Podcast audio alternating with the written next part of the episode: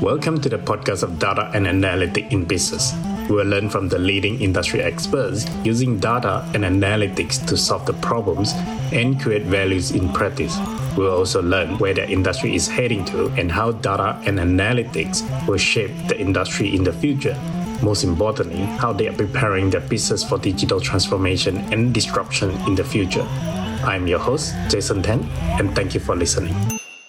In this episode, we have got David Philpot.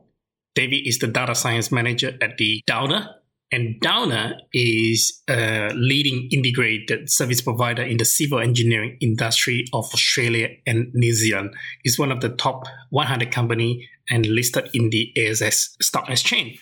David will share with us a lot of things about the Train DNA project, which is a purpose-built data analytic platform being used to help the New South Wales government and the Sydney Train to prolong the lifetime of the train asset that is owned by the Department of Transport or the Sydney Train apart from all the amazing stuff that he does with the train DNA, which you will find out in more in detail. But really, the key takeaway for you is that if you are in the asset heavy industry, or if you are in the industry where you have been collecting a lot of data over the time, but actually you're still not quite sure what to do with it and how to use it, have a listen to what David shared with us and borrow the idea from him in utilizing your data asset, i.e., number one, how and why to prolong the asset lifetime, and number two, how to generate value from the data and provide as a value added service. This is really the episode that you really do not want to miss, especially how the industry and the company are fully utilizing and embedding, incorporating the IoT into building a platform and provide the value added service. If you have any question for me or David, please feel free to send us an email or voice message. I hope you enjoy. Hello, David. Thank you so much for coming on to the Analytics Show podcast. I'm super, super duper excited to have you here to talk about some really, really exciting stuff. Welcome. Thank you. Thank you for having me. It's very exciting to be here.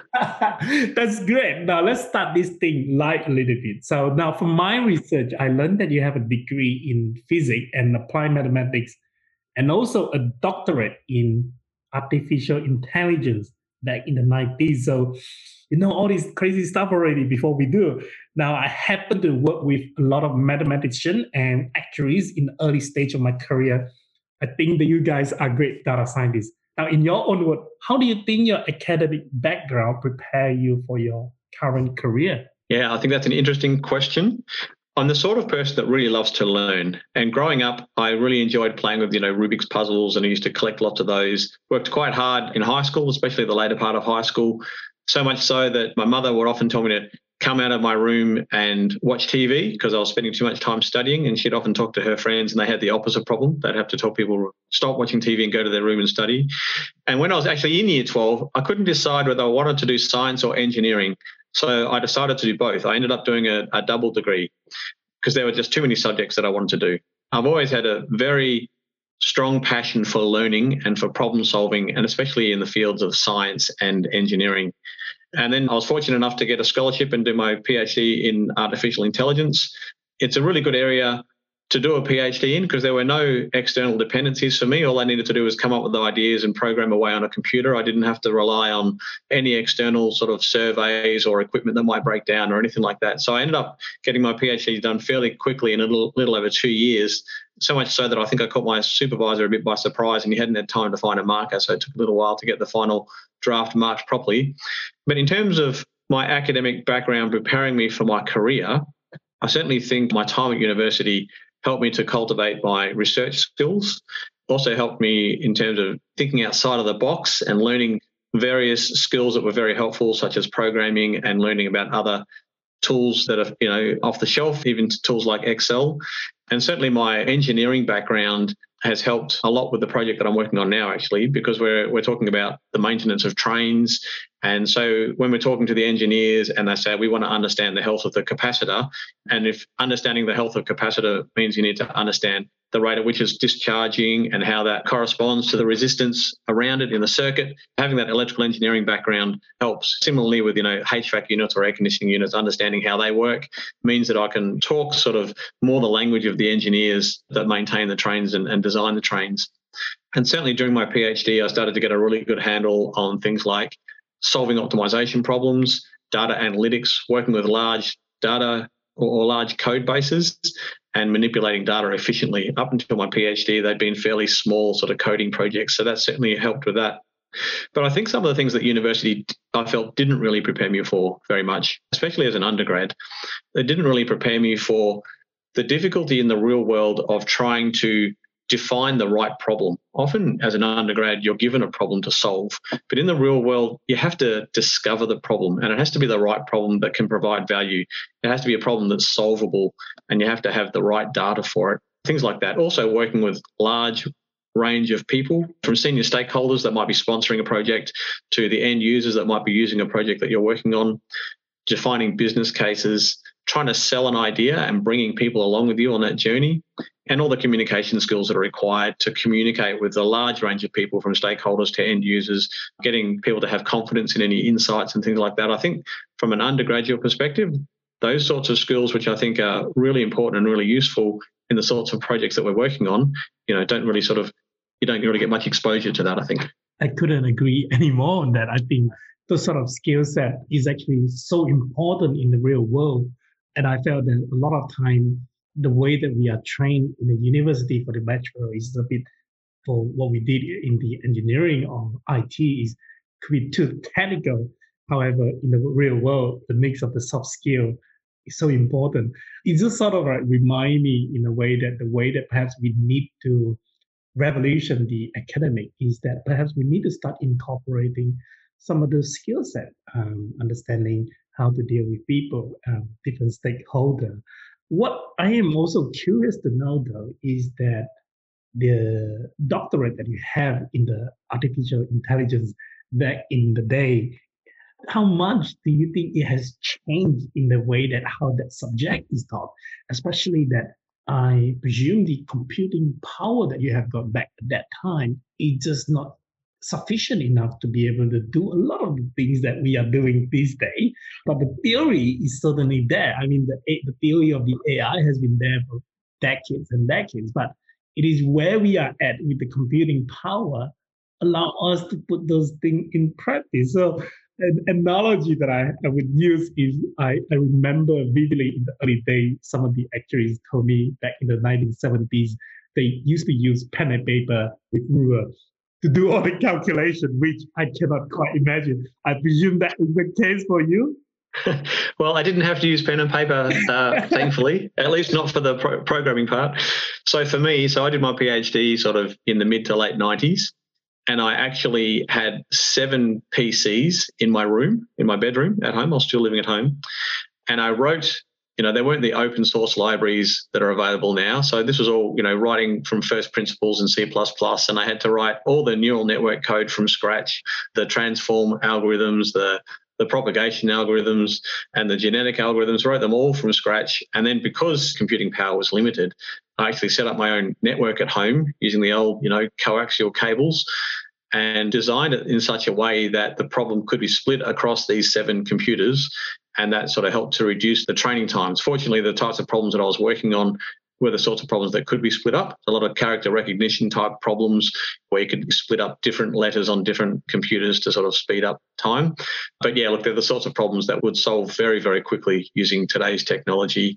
And you could start focusing less on the internal mechanics of the neural network and the architecture of the neural network and start looking at sort of broader ways in which they can sort of you know interact with each other and things like that. So yeah definitely uh, definitely things have changed quite a lot since i was doing it. You were doing parallel processing already back in the old uni day but i wanted to say seven computers that's crazy. I have to say so mom and dad were quite supportive though in to get you seven computers do all those crazy things for your PhD? Well, actually, I ended up buying all my computers myself because my parents, no one in my family really knew anything about computers at the time. Yeah, and I was on a scholarship. So sometimes they weren't all top of the range computers. Some of them were second hand. So I'd sort of scrounge get my hands on whatever I could get. And I had my own personal computer, which I spent a lot of money on for the time. I remember spending $900 yeah, I spent nine hundred dollars on sixteen megabytes of RAM. At the time, most computers had four megabytes, and I spent nine hundred dollars on sixteen megabytes, which was pretty good at the time. And I also used to bring my computer home from uni because the university provided a computer, and then I had my scholarship, which helped me sort of pay for other sort of bits and pieces. And I used to build them and, and connect them all up. Right now, talking a lot about the programming, that sort of like also remind me that I think programming is probably one of the challenges that many mathematician or the engineer who don't necessarily come from the IT background, or even though some of those people who come from IT background, is the challenge that they need to overcome to become a data scientist. Now, do you agree that a lot of these people they decided to pursue their career in the data science? That is probably the thing that they need to get be prepared for and also need to be comfortable in doing. I think that's a good question. I think it depends on a few things. It probably depends on your definition of data science, but also I think it probably depends on the complexity of both the problem you're trying to solve and the complexity of the required solution. So if you think about some of the things that a data scientist does, so in terms of preparing data and visualizing data, doing maybe doing some pattern recognition, machine learning, text analytics, sharing insights and generating reports, you can actually do quite a lot of those things using Excel. And there are more and more drag and drop type tools available now that can help with some of these types of problems. So you can actually do more now without code than ever before. Having said that, though, I think the more tools that you have at your disposal as a data scientist, the better. And I actually think the most powerful tool is being able to program. You're not going to have the constraints and the limitations that other solutions are going to be providing. And for some types of complex problems, I don't think there's really any other way but to you know get your hands dirty and do some coding. And it's not just the coding that will help you with the sexy kind of AI ML part, but the generation of scripts to interface with data, you know, cleaning data, and you might need to automate a number of tasks. So being able to just at least do some level of programming and and a lot of it's actually not very difficult. You can do a lot with programming without having to learn very much. Just a few sort of basic things, and you can achieve quite a lot. Right now, I mainly work in Python, but back in the day, especially when I was doing my PhD and in my early career, I was doing a lot of C++. But certainly, there's there's a lot of things that I wouldn't be able to do that I'm doing today unless I could program. Yeah. Now, I want to dwell that a little bit, considering because of the advance of the technology and also the tool set that we have got these days you touch on the a lot of the tools these days are very much just drag and drop. And I think to some extent it is a great thing because it allows a lot more people to be it is a lot more accessible to a lot more people. I suppose the question I have is that at the same time, from your perspective, from training and managing a team, identifying the talent, is that how do you then discover and identify who are the really great talent who really know how the things are working from and who can actually really get every single well i wouldn't say every single component can work on every single component but at least they know how to put the whole things together as opposed to you pull up a web page drag and drop a couple of stuff you call a model you fine tune a little bit what are you a data scientist yeah yeah. So i think the the real skill set is being able to try and break down a problem and to understand it and to work out what that data flow needs to be and understand how the tools work. I think one of the dangers with using some of the tools that do a lot of things for you is that you need to kind of understand really what are the strengths and the weaknesses of those tools. What can they do? It's a bit like someone using a calculator, and if they don't punch in the right numbers in the right order, they're going to get the wrong answer. It's easy to use and it gives you an answer really easily, but is it really the answer that you needed? And do you really understand what you're doing with it? So I think the skill set, I mean, certainly if you come with a good set of programming skills, that's that's certainly very helpful. But I think it's really more that problem solving ability that's really important. And I think if you've got an intelligent person who has the ability to solve complex problems and think through those steps. And even if they don't have a strong or any programming background, if they're willing to learn, I think they can pick it up pretty quickly. Because just as I said before, you can do a lot with a small amount of programming, as opposed to someone who might know how to program, but if they're not programming efficiently or if they really can't understand some of the nuances or the edge cases, they're trying to rush things through, they might be a good programmer, but they might not end up with a good result. So I think it's more that that ability to solve complex problems and really understand what it is that you're trying to achieve and what it is that you have achieved. I agree. Now, currently you are a data science manager at Downer. For some of the audience who may not necessarily be familiar with Downer, although it's a really big company, but because some people work in different uh, industry, briefly share with our audience uh, a little bit about Downer and your role at Downer. Yeah, sure. So, yes, you're right. Downer is a very large organisation. There are around 55,000 employees in Australia and New Zealand. And they're effectively made up of quite a lot of smaller businesses covering a wide range of activities so there's Spotless that does a lot of cleaning services of schools and hospitals. There's mining. There's a branch of Downer that works with defence. There's rolling stock services. There's actually a lot about Downer I don't know because it's just so big. And I've been there a little over two and a half years. But yeah, it's a very big organisation. So I work in the rolling stock services division.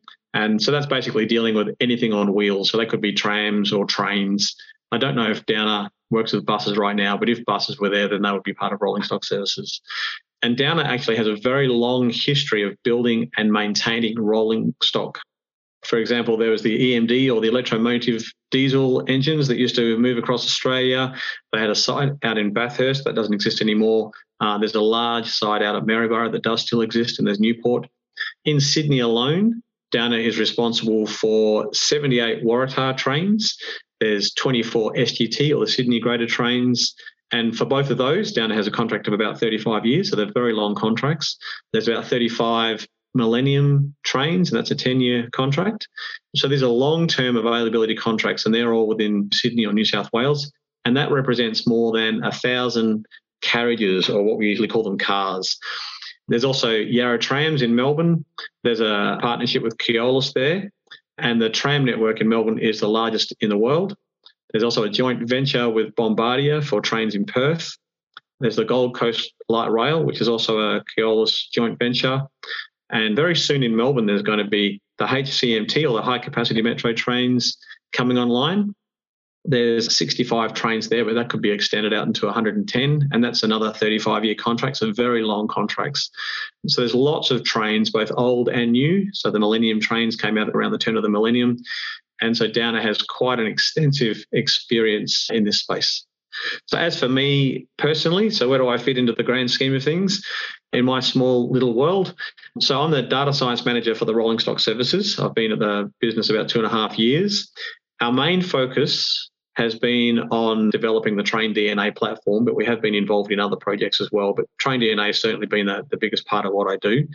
I officially have two people reporting to me, but in reality, I'm often supervising quite a few others as well from different teams as different needs arise. The teams themselves are kind of a little bit fluid and people sort of move between them. I'm based in Brisbane, but my direct reports are based in Melbourne and Sydney, so we're spread out quite a lot. I used to do lots of travel before all the COVID restrictions, but uh, obviously that's been cut down. So, what does my team work on? So, the Train DNA project is quite a large project. It's made up of lots of different parts. So, the data science team, if you like, we work on business rules. So, so business rules is one of the things. An example of a really simple business rule might be generate an alert if a current coming out of a battery is more than three amps. Okay.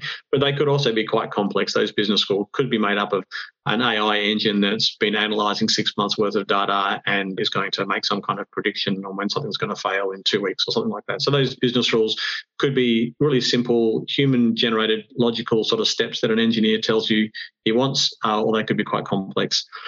We also work on a lot of algorithmic development which ultimately goes into those business rules also do a lot of screen design and dashboard design. So Power BI, so Downer is very much a Microsoft shop. So things are built on the Microsoft Azure tech stack.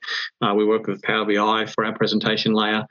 We also do a lot of data engineering. So we work with unpacking data, processing data, moving it around between data lakes and SQL databases, things like that. So in a nutshell, that's kind of really what our team does. We also work very closely with other teams that also help pull Train DNA together. So there's a Downer team in Perth that actually works on the data interfaces because we interface with a lot of different data sources. So they manage that. They also maintain the Azure tech stack that our algorithms and our screens or our presentation layer sits on. And they also manage our production environment. We also work very closely with the end users and the sponsors. So that's AMC, the Auburn Maintenance Centre in Sydney. So they maintain the trains. So we work very closely with them to try and define what the problem is that needs to be solved, what's the one that's going to provide the most value. We have also worked with other external parties. We've worked with Deakin University for a couple of years. They specialize in quite complex AI algorithms and multi agent approaches. So we've been working with them as well. And then they hand over their models to us and then we maintain them. So that's in a nutshell, that's kind of the train DNA team and sort of where we fit into it that and who we work closely with. Now, for my research, I understand that this train DNA project is built from scratch by you and Downer uh, working with the New South Wales Department of Transport. It seems to be quite a revolution. Pretty much everything is built from the scratch. Now, without revealing the trade secret, what do you think from the business outcome perspective is that why the New South Wales Department of Transport come to Downer and say, we need to build this and how is this going to help us? Or, or maybe the other way around. What is the biggest, biggest uh, business outcome that is achieving, is being achieved out from this one? Yeah, sure, sure. So the drive for Train DNA came from within Downer with the main goal of trying to provide value to Downer based on the data that it has. So I'll just give you a little bit more background. There are currently 340 million train journeys every year in Sydney. And our goal obviously is to make sure that these trains move around safely and effectively and to provide the service to the customers that they expect. Now, we've been collecting a lot of data and we want to turn that data into actionable insights. So, we want to improve the reliability of the trains, we want to minimize service incidents, we want to anticipate when trains will fail, how much maintenance are they going to require? How much downtime will they require?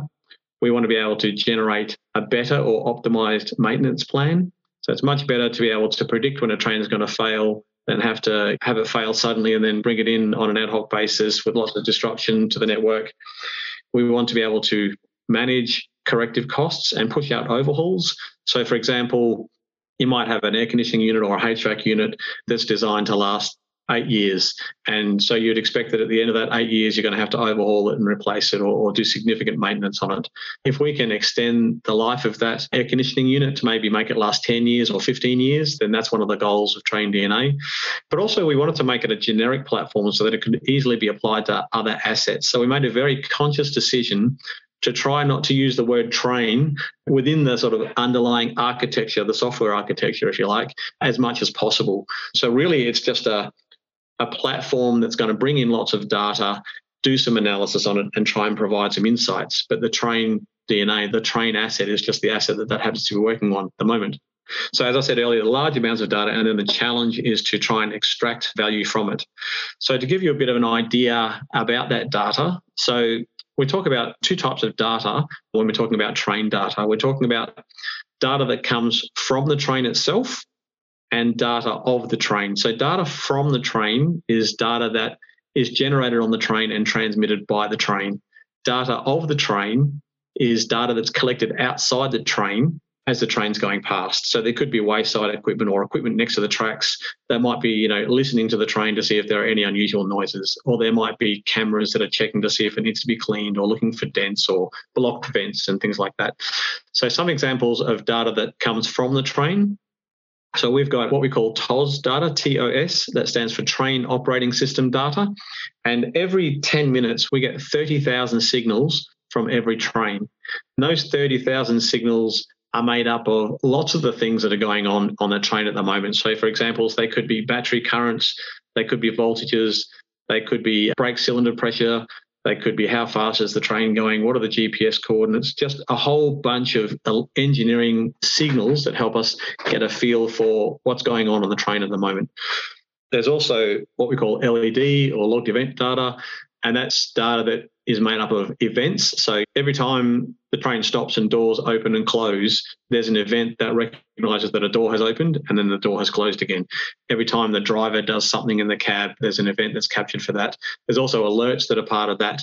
So if, if something's getting too hot or something's not behaving the way it should be behaving, then there can be an alert generated. Event recorder data, which is a bit like a black box in a plane. So it captures a lot of this data. So if anything does go wrong, if there is an accident or something like that, then we can get a hold of that data. There are 128 CCTV cameras on every Waratah train. Some of those are internal and external, so they're generating an enormous amount of video data. And then there's lots of subsystem data. So each, a lot of the subsystems collect their own data. So the air conditioning units, the power units, the doors. So there's a lot of data actually on the train itself. And we get some of that sometimes we get all of that data from the train, and some of that data is only available on request. They're only working over a 3G network at the moment, so there's just not the capacity to pull all of that data all the time. So we have to be a bit selective about the data that we need to get. In terms of data that's of the train, so that's being generated about the train but not coming from the train itself. So we have things like, you know, wheel impact data. So if a train has got a bit of a flat spot on its wheel as it's driving past, it's going to, you know, be generating forces on the track that are not normal compared to a wheel that might be nice and smooth. There's bearing and brake temperature data, so we can tell if the uh, temperatures of the bearings and the brakes are correct. Sometimes brakes can get too hot, but also sometimes brakes can get too cold if they're not engaging enough, or maybe if pad's fallen off or something like that. So, so we want to be able to spot what we call hot and cold brakes. There's bearing acoustic monitoring. So listening to the sounds as a train goes past, that can give us a lot of clues as to what might be going wrong on a train. And Downer's been collecting this data. Certainly, um, not all of that, not all of those data sources, but a lot of those data sources we've been collecting for about eight years, and that amounts to be about 1.2 petabytes of data each year, or 157 trillion data points. That's just the TOS data, but we've also got logged events and other things like that as well. So this really is a, a massive amount of data. And of course, the collection of data is becoming more and more common. There's a lot more data in the world now with fast Wi-Fi and, and sensors being cheap, and there's a lot of organisations capturing a lot of that data. And so the the challenge is to try and extract the value from that data. Now I want to dwell into that a little bit, especially with 5G, with edge analytics, as you were saying that we are collecting so much, so much data. Now the question I have for you is when you guys were starting, um, given that you have already collected so much data, a lot of time what I have found working with the team or the technical team is that is always the temptation to say, well, we got so much data and they are all important. We got to use all of them. And we also got to do all these crazy things. We got to do all these fancy things. But that itself is creating a new challenge, i.e., you try to be too fancy, trying to make too much of the complication and that itself i think is sort of like remind me it leads to your mantra is that it could lead to a failure because it's almost like the saying try to learn how to walk before you learn how to run. So my question for you is how did you resist that temptation? How did you convince the both the business and the technical team? I think to some extent this sort of thing could come from the business team because they don't necessarily understand the underlying challenges when you are trying to do too much thing at one point. So how did you convince them to resist that temptation, not to overkill it and not to try to use so much data that they say, we got it. Why are we not using it? yeah, look, I think you're right. Understanding expectations and working out what data to keep and what data to, to not keep are quite difficult challenges and really trying to understand the priority of the tasks that you should be working on and which data is the data that provides the most value. And that's really where our team working with the AMC guys, the, the end users, where we really talk to them to really try and help to define that problem, that that issue I was talking about earlier, defining the right problem and it might be a really interesting academic problem to solve, but if it doesn't provide value to the business, then you know we should probably be focusing on something else. And then the business might say, well, we've got this really valuable problem that we want you to solve, but then we might find that actually, hang on, we don't have the data to solve that problem. So there can be a bit of back and forth to try and work out what problem should be solved and what data do we need for it. And sometimes, if it's a really important problem, and you don't have the data for it, then you may even start talking about adding more sensors to collect the data that you need for that.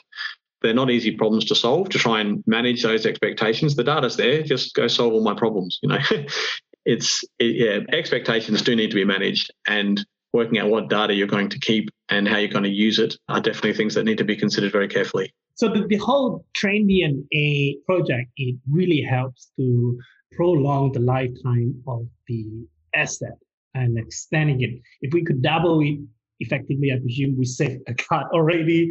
Now, in terms of the number, you can choose not to talk about it if this is a trade secret, but how much do you think it is saving the New South Wales government? It is saving the taxpayer? Yeah, yeah.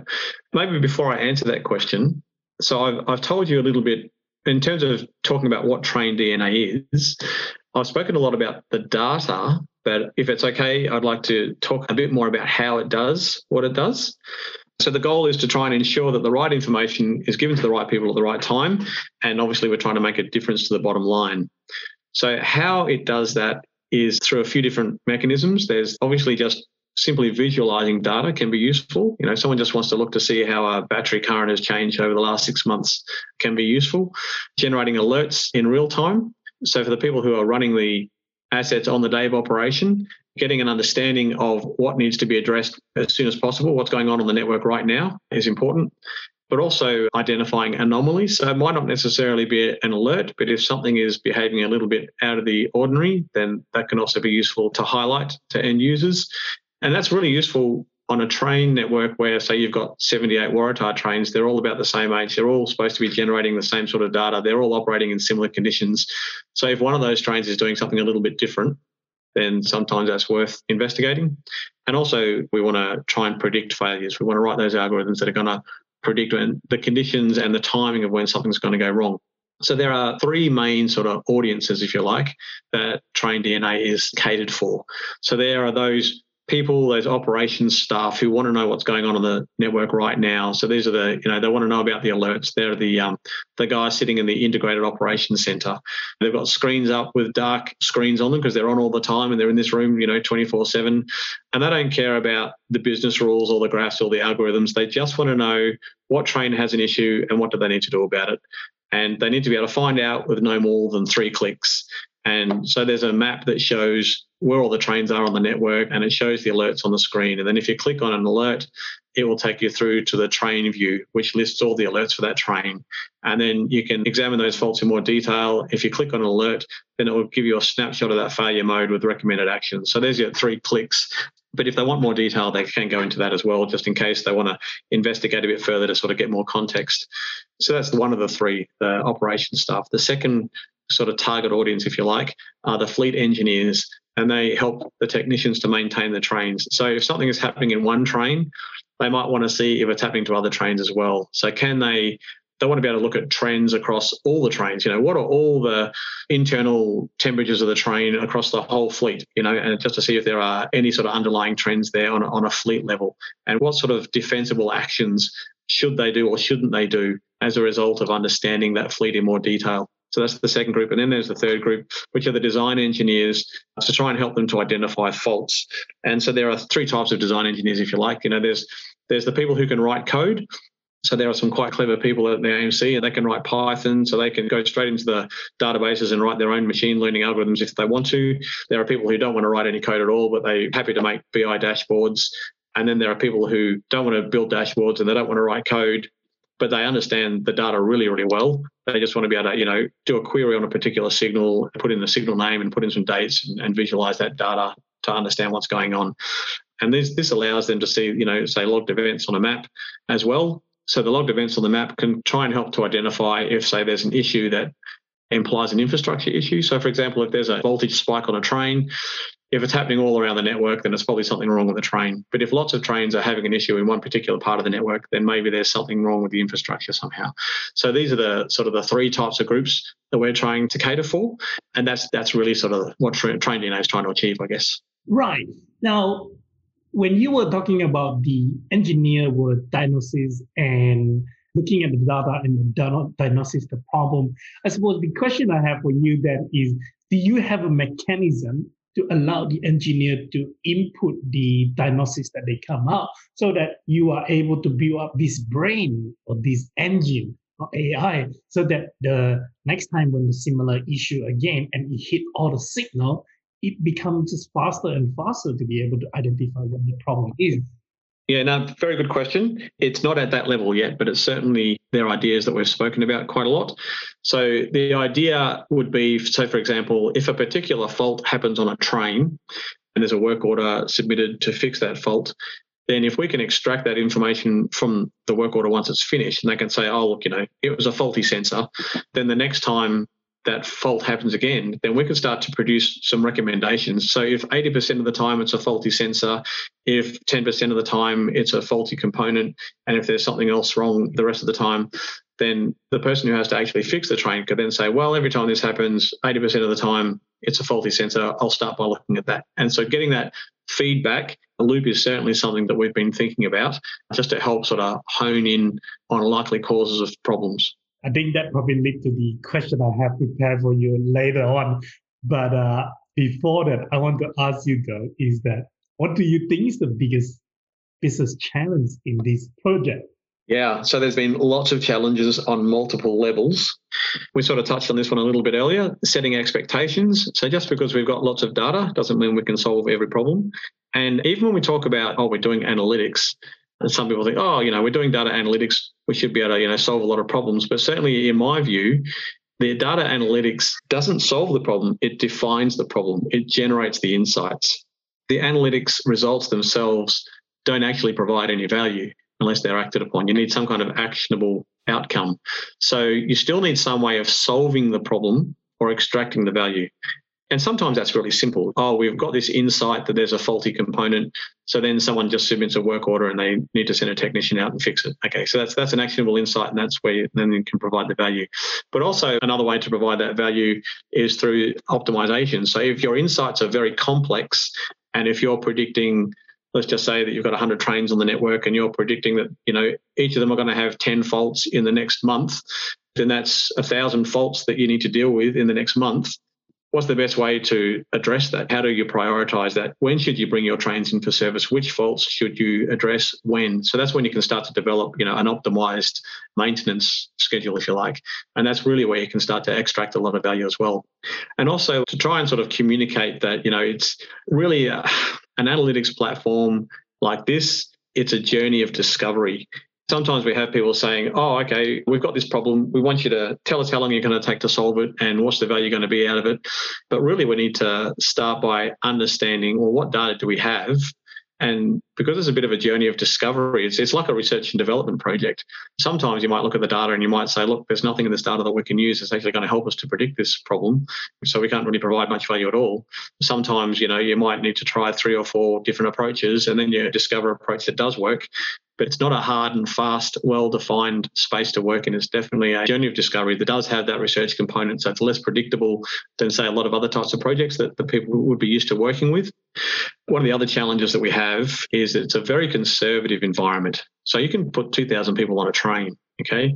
So any changes that you want to make, obviously, it's a very safety critical environment and the changes that need to be made in, in, this highly regulatory environment need to be approved and often the people approve the decisions are not the ones who benefit from it. So you've got someone who's responsible for the safety of the people on the train, and you want to make a decision so that you can change your maintenance regime. And they're going to say, well, I can understand why you want to make, change your maintenance regime to a condition based maintenance because that's going to save you money. But I don't get any benefit from that. I'm not the one spending money maintaining the trains. And if I make this decision and something goes wrong, everyone's going to point the finger at me. So it's a very difficult environment to make changes in, and it's also very political. Obviously, if there's a train crash, it's going to be on the front page of the papers. So it's quite a conservative environment and difficult to make changes in. Some of the other challenges is what we touched on before. There's the, just the sheer volume of data. Getting data both internally and externally can be quite a time-consuming process. Even just working out, you know, who's responsible for the data and getting a hold of that data can be difficult. The volumes of the data, high volumes obviously have high costs and longer retrieval times. And we were talking before about which data do you want to keep? And sometimes it's tempting to say you want to keep it all because you don't know what problems you're going to have in the future. And if you want to train your AI models, you need historical data to sort of go back in time and, and find those patterns. But sometimes holding all of that data is probably a bit of an overkill. Maybe you just need to keep six months worth or something like that. And some of that data can be quite high frequency as well. Deciding what data to keep and what data not to keep is not a trivial question to answer. We're often working with legacy systems as well that are also using some of this data. So we need to work out how to work with that those legacy systems and also work out how to share that data. We're often accessing data in ways that it wasn't originally designed for. So, for example, a lot of the data that's on the train was designed to be accessed on request. So the engineers will say, oh, something's happened on the train. We want to go and access this data from this subsystem and analyze it. And I might get the last seven days worth of data or something like that. But we want to be able to make sort of more automated decisions. So we actually want to collect all the data from the train 24 hours a day. And sometimes the infrastructure, the IT infrastructure just can't cope because it wasn't designed for that. And trying to get data in a timely way so that you can do real time alerts versus longer term predictions where the timeliness of the data isn't quite so critical. There's lots of different data sources ensuring that you have the right data is also important. And so we touched on that before a little bit with maybe you need to add more sensors. Also, another interesting issue that's becoming more and more of an issue, I think, and that maybe sort of be underestimated by, by people who are new to this, is the idea of data ownership. If you consider a train that's built by Downer and it's operated by Sydney Trains, and the train has got lots of subcomponents. So let's just say we're talking about the doors. Okay, so there's a door there's a component on the door that's responsible for opening the door, and that component collects data about the door. So you might be really interested in how long does it take for this door to open and close, and is the current required to open and close it increasing over time? That could be a clue that something's going wrong. Okay. So who owns that data? The manufacturer of that door component might say that they own the data because they made the door component. And Downer might say, well, we made the train, so we own the data we made the train and we maintain the train. So we own the data. We're the ones who use it. And Sydney Trains might say, well, we bought the trains. So we own the data. So data ownership and who can do what with what data can actually be a real challenge. And people are recognizing more and more the value in data. So they're starting to have, try and control it more than they used to. So I would sort of recommend to people that are looking at going down this path, especially if you're in the early stages and you're still in the process of writing contracts and defining your assets, we're going to give a lot of thought to that data ownership problem and, and who can do what with it. Because if you go into it a bit blindly, you might get some nasty surprises a bit later on. And we spoke about it a little bit earlier in terms of the problem definition. So we're not necessarily out to just solve interesting academic problems, but we want to identify useful problems that are going to provide value to the business. And then we need to educate the business to become aware of the types of problems that can be addressed. So we need to say, well, we know that you're used to sort of thinking in this space and solving problems in this way, but now that we've got this, you know, extra capability, try and think a bit broader, take a few steps back and, and try and imagine some of the other types of problems that we might be able to solve. And then there's usual issues with getting buy-in from stakeholders, sometimes it's easy for stakeholders to look at the short term benefits and miss the long term benefits. And I can talk a little bit about that a little bit later on. And then ensuring that the business actually has enough confidence to use the results that we give them. So there's a lot of smart people in the maintenance centres. They have a lot of experience. And some of them are quite conservative and quite rightly so because it's because of the environment that they're working in. So making sure that any insights that we give them are defensible and easy for them to understand and that they have enough confidence in them that they'll actually turn them into actions that provide value. I think the issue that you mentioned about the data ownership is quite an interesting one, especially because it involves multiple parties that are not related to each other. It's not like the multiple internal party. That is probably something that I have never came across. So I have to say it's really interesting. It got me to think a lot, as you were rightly point out that as everyone is realizing the value of the data, now everyone is trying to monetize it. And because of that, people are just going to start putting value. And that seems to be translating into the contract, the legal contract, i.e., if you want to use it, you got to pay X dollars of that. That's amazing. yeah, yeah, yeah. I, I think it's something that a lot of people don't think about and they can be caught by it. Yeah. Now, the messaging from Downer indicated that this is an early stage deployment of this Train DNA. And I think you probably touched on a little bit about this earlier on already, like for example, building the loop into the analytics. having a conscious decision in terms of the design of the platform. So I suppose those are the two things that you have in plan for the later on to further build on the this Train DNA. Apart from that, what the future holds for this Train DNA platform? Yeah, certainly. So the amount of data that we have is vast. So I've already touched on that. And we're still really just scratching the surface in terms of what value we can get out of those 30,000 signals. There's still a lot of research to be done in that space. We're continuing to work with the maintainers of the trains and the engineers to identify new problems and pain points. That's the sort of process, that iterative process that we could go on with for quite a while as we extract more and more value from that data. So certainly for for Train DNA as a platform, I think I think the overall structure of it in terms of the layout and the screens and the types of data that we're collecting, I think that's mature enough that we can actually just keep doing what we're doing for a while to extract more and more value as we explore the data more. That's great stuff. Do you think we can expect a nationwide implementation of Train DNA or similar capability for other states so that not just the New South Wales resident and the New South yeah, yeah, sure. the uh, Sydney taxpayer is enjoying this sort of benefit? yeah, so so yeah, look, definitely the because Downer is already operating in quite a few different states. So Train DNA will be used with the HCMT trains that are being rolled out in Melbourne. And Downer certainly does have a rolling stock capability in different states as well. So it's possible that it could get some exposure there as well, although I've not heard a lot of people talking in that space just yet. And we think that there are lots of different businesses that could still apply both within Downer and outside of Downer that could have benefit from a platform like this.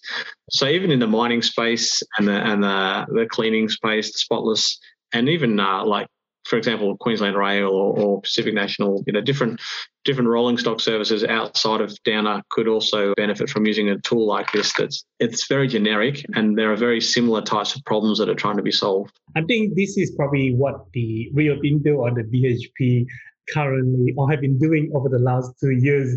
Now, if other business leaders who are listening to this podcast who have got the rolling stock asset where they are thinking, or in the manufacturing, I know I spoke to a guy, he is in the manufacturing. They wanted to use the data and analytics to prolong the lifetime of the asset. What would be the advice that you would give to them? Number one. Number two is what sort of uh, financial numbers they could expect to achieve so that they have a case to the board and say, this is what they need to be start doing and considering. So the first bit of advice I'd give them would be to come and talk to me and buy Train DNA. Good idea. Yes. but look, certainly, I think some of the issues that they would want to consider is, you know, what's the potential value or the prize that they're going for, and how long do you have? So we've been working on Train DNA for, for two years now, and we are extracting value from it, but it did take a while to get to that point. So if you've only got six months to realize value and it's going to take two years to build a platform, then maybe that's not the right direction, or maybe you need to de-scope the platform a bit so you can get something done a bit quicker. I'd also keep in mind those comments earlier that it is a it is a journey of discovery. It's the business will often want to say, how much money is this going to save me? And the answer is we don't know. You know, not until we've looked into the data more and we understand the problems more. We don't know what insights we can extract from the data till we've had a look at it, till we analyze it, till we've done that analytics. So you kind of need it's a bit of a chicken and the egg kind of situation. So the things like, you know, making sure you can define your problems, getting hold of the data and, and getting the right data for the problems you're trying to solve, making sure that that data is good quality. If it's an environment where you're going to be relying on an alerting system, some kind of real-time alerts to operate smoothly from day to day, then you want to make sure you're working in a robust environment. If it's something where you're just looking at doing predictive alerts that you might run each night to work out what's going to happen today or or in a week's time, then the environment that you're going to be operating in won't need to be quite as robust. You need to make sure that you're getting your tool integrated into your processes and used by your people. It's not just the need to have the people, the process, and the tools all working together. There's no point in having the, the best tool in the world if no one's going to use it really need to communicate the right message with the others in the team to bring them along the journey with you. And also, something else is you might need to consider adding some additional skill sets to your staff. You might need more people that can maybe program or do some of that data analytics capability. Obviously, those sorts of skills are required for a platform like this, and often organizations are, are short on those types of skills. In terms of the sorts of potential savings that you could get from something like this, so if I give you an example of Downer with the Sydney trains, the Waratah trains, and the and the SGTs. So there's about 100 trains there, and we're going to be operating those trains for about 35 years in total. And each train is obviously worth several millions of dollars. But if we were to just consider one component on that train. It could be a power unit, it could be a HVAC unit, it could be a, a bogie. So the bogies are the, the things that hold the wheels on the bottom of the train and the brakes and the suspension. So there's lots of different components on these trains, and those components are obviously worth quite a lot. So if we were to pick a component that's say worth between two hundred and three hundred thousand dollars each to replace, and let's just say that four of them are on a train. There may be, you know, so the trains in Sydney the Waratah and the SGTs, they have eight carriages. So maybe there's four of these components on a train. So that would mean to replace all four of them would cost you about a million dollars. Okay. Now, if you've got a train fleet with about 100 trains, then to replace all these components across all the trains is going to cost you about $100 million. And each of these components has got an expected lifetime. And so some of these components, it might be typical to say that we would expect to replace this component four times in a 35 year lifespan. So if you're going to replace each of those components four times, then that's $400 million you're going to spend or that you're planning to spend to replace all those components across that 35 year period. Now, if you can understand the health of that component better and you can be more proactive or at least react faster when things start to go wrong, then you could really significantly increase the life of that asset. And if instead of replacing it four times over 35 years, you only end up replacing it three times, then that's a $100 million saving. And we're just talking about one component on the train, and there's lots of components on the train. So the potential savings for something like this, certainly from Downer's perspective, could be well over $500 million over a 35 year period. And we're just talking about the Waratah and SGT trains. We've got lots of other or the HCMT trains and coming online as well. So, so the potential savings, understanding that long-term game, if you like, can be very, very significant. And and it might even be that you may need to spend more on your condition-based maintenance in the short term to ensure the much bigger prize at the end it's a bit like you know servicing your car. If you service your car a lot more frequently, you might spend more on servicing, but then you don't need to buy another car for you know a much longer period of time. But it doesn't always work out that way. Sometimes just servicing smarter and schedule putting those schedules in in a more condition based way rather than a, just a regular planned maintenance kind of way can reduce both your servicing cost and increase your asset life. So getting visibility of the health of your assets and extending their life is really where where your mindset should be at, I think and not to forget about the stress that comes with it when those assets those train are down and not working where the people have to run around and get them organized get them fixed and then get them up and running again. So those are the things that is sometimes very hard to put a number but uh, it's super important. Now it almost come to the end. I uh, want to move away talking about the train dna but uh, I want to talk a little bit about your side project, Mapipedia. Tell us a bit more about the Mapipedia. Yeah, so Mapipedia is just a hobby of mine, a bit of a side project. So I have a passion for data analytics, obviously, and visualization. So I wanted to create a platform that would make it easy for people to share and understand their data. So if I was going to try and describe what it is in a nutshell, it would be like Wikipedia, but for geospatial data. So it's a platform that's designed to display data in a geospatial time series way, which sounds very complicated, but really it just means if you had a map of the world and you were, say, tracking population, you could change the colors of those countries over time as population changes.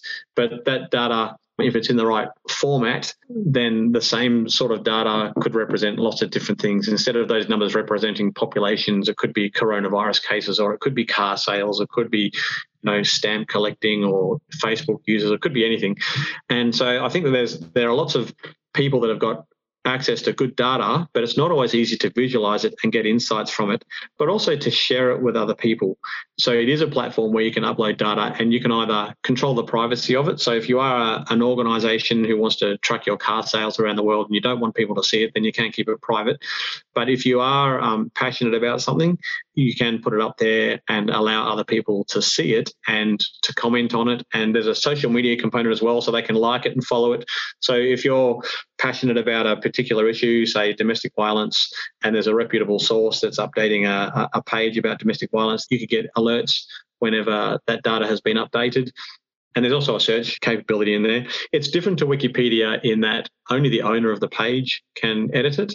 Once you create your page, you have complete control over it. There are other pages out there, there are other websites out there that do have some good data sets and they display it quite well. But I think the why of the data is often missing from these sets. So they'll show you a life expectancy graph, or they'll show you some other interesting data with lots of graphs, and you'll see a dip in the graph, and you'll say, "Well, why did that graph happen? You know, why did that dip happen? What's the why behind the data, not just the what of the data?" So Mapipedia also helps you to to understand or, or to enter the why of the data and then when people look at it, they can get more insights. So, for example, there is a life expectancy page there, and whenever there's a dip in a country's life expectancy, it usually corresponds with a war or a disease or a famine or something like that. So, I've got all these events in there to say, okay, so this dip corresponds to the Rwandan genocide or the AIDS epidemic or something like that. So it just sort of helps to provide a lot more context to that data and, and makes it easy to share. I recently just added the ability for people to be able to drag and drop their geotagged photos. So if you take a photo on your camera and you have the GPS data, the location data settings turned on your phone, then you can just drag and drop your photos onto the Mapipedia page and it will show you basically a holiday. If you've been on a holiday or if you've been taking photos of every cafe that you've been to or something like that, it'll um, bring them all up on a map and animate it around so you can easily describe your journey with someone else. So rather than sharing 60 pages of your holiday and having to explain where all those photos are taken, the map will just automatically show people. That's amazing. What plans do you have for Mapipedia in the future? Yeah, good question. So I, I, actually launched the beta version of the photo mapping only yesterday, so it's very, very new, just on on Y Combinator, just to sort of try and get some initial feedback. And so that had about 15,000 user actions in less than 24 hours.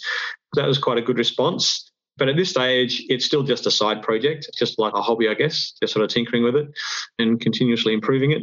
It would be good if at some point it did generate some revenue and then oh, I could justify spending more time on it. But I'm not much of a salesperson, so I'm not sure if it's ever going to get to that point. I'm very much a technical person and I like tinkering. so it's, it sounds like it's a little bit more of a B to C product I saw that that is a pricing page where basically people can say, "Hey, I want to use this one, and I pay five dollars a month, etc." I suppose understanding users special that you're not a salesperson, but why and how people should be paying you to use this product then maybe is a good page to the people to come and use this Mapipedia. Yeah, yeah, sure. No, no, thanks for the question. So you can do a lot with a free account, or you can even share your photos with no account at all, and then the photos will expire after 30 days. But really, the paid options are really for people who want to have more control over the privacy of their data, or if they're wanting to share a lot more data to sort of cover some of those server costs. But you can do quite a lot without having to spend any money at all. So you can create public pages on the Mapipedia site for free for the data pages, not the photo mapping pages, but for the data pages, you can do quite a lot for free there. And also the, the photo mapping pages have, have, got some pretty good free options as well. But if you were an organization that wanted to map data, if you needed an easy way to map data and have some control over the privacy, then that's what the uh, subscription options are for. Wonderful. I hope to see you as one of the graduate from the Y Combinator. now we're almost coming to the end of this interview, and I'm going to ask you my first usual question what is your most important first principle? Yeah, look, this is probably a bit of a cliche, but it's I think it's the KISS principle. So keep it simple, stupid. I think um, a lot of the times people get caught up in the sexiness of AI and machine learning, and they've got a data problem to solve, and they'll go and jump straight into all these really complex approaches. But I think you need to be careful not to jump to the complex without considering the simple first. And they might not be as sexy, but simple approaches can still provide quite a lot of value. often simpler approaches are easier to communicate and so for your end users to understand and getting confidence from your end users is very important. I mean, I couldn't agree anymore. I really want to anchor on that. I mean, if this come from the data scientists who build the train DNA of all the sexy stuff that we just talked about and has got a PhD in AI, it's so spot on. Like, don't get carried away by all the sexy stuff and jumping in and straight away start the TensorFlow algorithm, things like that. now, instead of asking my one last question that I usually ask, I want to move away from that today because you are a data scientist, you are an engineer. I'm going to test this question on you. You are the very first one who, who get this. What is the most outrageous idea that you have that you wish to be implemented in this world, or you think that it is good to have it be implemented? I have quite a few. I'm happy to share that, but I'll let you go first. so I often come up with lots of stupid ideas. I don't know that I'm going to necessarily answer your question directly, but I'll share this idea anyway. So I've got a couple of ideas. One of them is, you know, a couple of outrageous statements, but I'll try and sort of back one of them up. So one of them would be why there could be alien technology on Earth right now, literally, interstellar alien technology, but I won't go into that one right now. But I will go into another outrageous statement, which is why heavenly angels will need a Facebook account in the future. Okay. so that's my outrageous statement. Right. And now I will try and provide some kind of crazy logic to back that up a little bit. Yes, please. If you're a religious person and you believe in the Bible, there are passages in the Bible which says that there are angels that are walking around on earth as people, but you can't tell that they're angels because they're described as people. And I was thinking about that, and I was thinking about the direction in which technology is heading. And if you look at the introduction of 5G, so wireless speeds are much faster, people are wearing a lot more internet connected devices on their bodies. And part of that is our internet connected cameras and obviously our smartphones as well. And so if you can imagine that and I think this technology is already with us. And if it's not, it's not very far away. You can imagine walking around with some kind of augmented reality headset on. And as you're walking down the street, it's doing some kind of real time facial recognition and then providing some kind of display above each person's head with all the publicly available data. It could be a little bit like, you know, the Terminator walking around investigating all these people and getting information on them. So if you can imagine walking down the street with these augmented reality glasses on, and each person that you see in real time is doing a facial recognition and then pulling up all this publicly available data from your public digital footprint. So it could be from Facebook, it could be from LinkedIn or from wherever. And you'll be able to find out all this information about people as you're walking down the street.